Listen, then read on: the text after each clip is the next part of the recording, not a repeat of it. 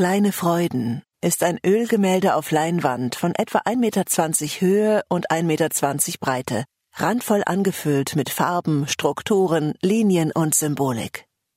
Auf einem Berg, der markant in der Bildmitte platziert ist, sehen wir eine geometrische, mehrfarbige Stadt. Jenseits und oberhalb davon ein weiterer Berg, auf dem eine Stadt mit einer blauen Stadtmauer thront. Die linke Seite des Gemäldes ist in hellen, lebhaften Farben gehalten. In der Ecke links oben entsendet eine hellrosafarbene Sonne ihre dunstig roten Strahlen. Darunter werden die Formen von Pferden und Reitenden, die um den entfernteren Berg galoppieren, durch vereinfachte, lebendig geschwungene Linien zum Ausdruck gebracht. Unten links ist eine brillant leuchtende Landschaft erkennbar, in blauen, gelben, violetten, orangenen und cremegetönten Farben mit Abschnitten, die von dunkleren Flecken wie von Rotwein, sattem Violett, Ultramarinblau und Smaragdgrün abgedeckt sind. Rechts von den Bergen sind die Farben insgesamt dunkler.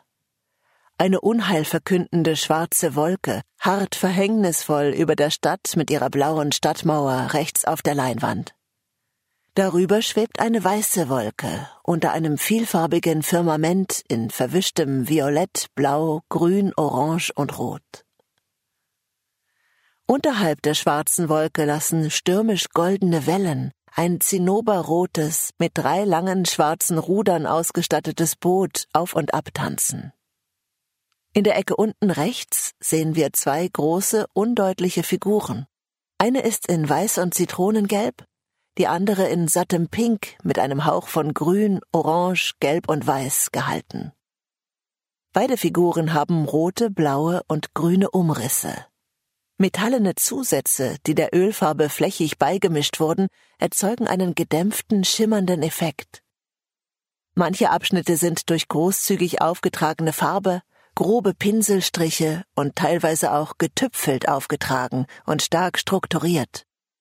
Farben verschwimmen, gehen ineinander über und lösen sich über die gesamte Oberfläche dieses Werks auf.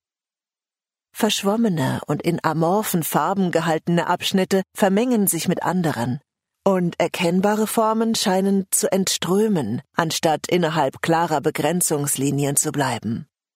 Locker aufgetragene mehrfarbige Linien ziehen Schleifen und wirbeln über die ganze Leinwand. Alles vibriert und erinnert an ein tosendes Feuerwerk.